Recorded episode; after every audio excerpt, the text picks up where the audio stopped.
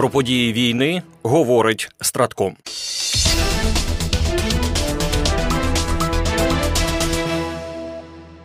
Координаційний штаб з питань поводження з полоненими повідомив про найбільший за час широкомасштабного вторгнення обмін військовополоненими. Звільнено 230 українців та українок. Це захисники міста Маріуполь, острова Зміїни та оборонці, які були на заводі Азовсталь. Серед них 130 військових збройних сил України, 55 нацгвардійців, 38 прикордонників, один поліцейський та шестеро цивільних, які були незаконно позбавлені волі. Вкотре декларуємо, що Україна прагне повернути усіх своїх громадян додому і продовжує працювати заради цього. Дякуємо тим громадянам та членам родин полонених і безвісті зниклих, які вірять у державу і плекають надію на повернення своїх героїв, заявив уповноважений Верховної Ради з питань прав людини Дмитро Лубінець.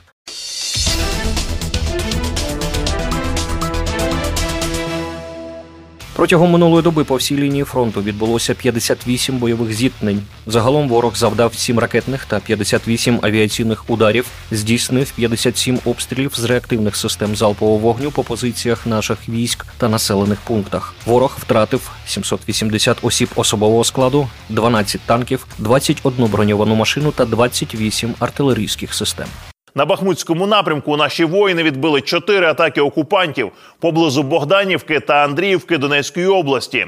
У зоні відповідальності оперативно стратегічного групування військ Таврія на Авдіївському напрямку. Українські захисники продовжують стримувати ворога, який не полишає спроб оточити Авдіївку.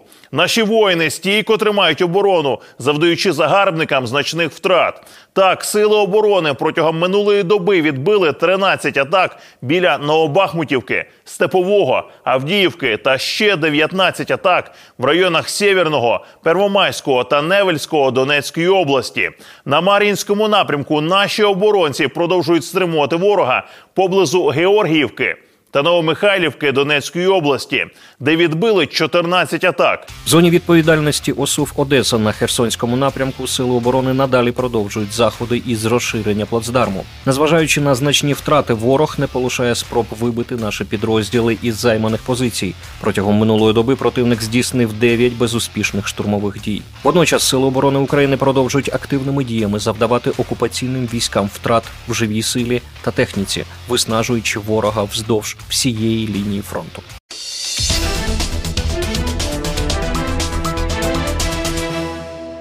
Надзвичайне засідання Ради Україна НАТО через ракетний терор Росії відбудеться на рівні послів. Генсек альянсу Єнс Столтенберг скликає їх на 10 січня. Про що у дописі на своїй сторінці у соцмережі X повідомив речник НАТО Ділан Вайт. За словами міністра закордонних справ України Дмитра Кулеби, воно буде присвячене посиленню української системи ППО. НАТО підтримало запит України на надзвичайне засідання Ради України НАТО у відповідь на масовані ракетні та дронові атаки Росії. Однією з ключових тем стане посилення протиповітряної оборони України. Це важливий сигнал євроатлантичної єдності на тлі ескалації російського терору, зазначив очільник української дипломатії.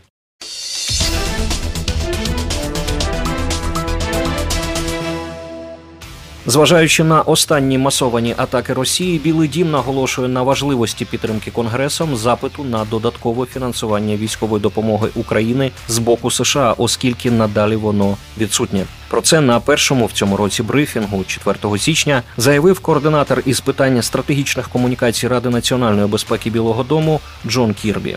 Бо всі бачили, що Росія продовжує здійснювати безпілотні та ракетні атаки, зокрема і балістичні атаки на цілі в Україні, не тільки військові, а й цивільні цілі, і продовжує намагатися використовувати зиму як зброю, атакувати їхню інфраструктуру. Ось чому так важливо, щоб запит на додаткове фінансування з боку США, запропонований президентом, був прийнятий, заявив речник Ради нацбезпеки Білого Дому. Нагадаємо, що Конгрес США до кінця 2023 року так і не схвалив додаткове фінансування для України, через що Білий Дім не може оголошувати наступні пакети військової допомоги. Знову це питання буде розглядатися в Вашингтоні з наступного тижня, після того як конгресмени повернуться з канікул.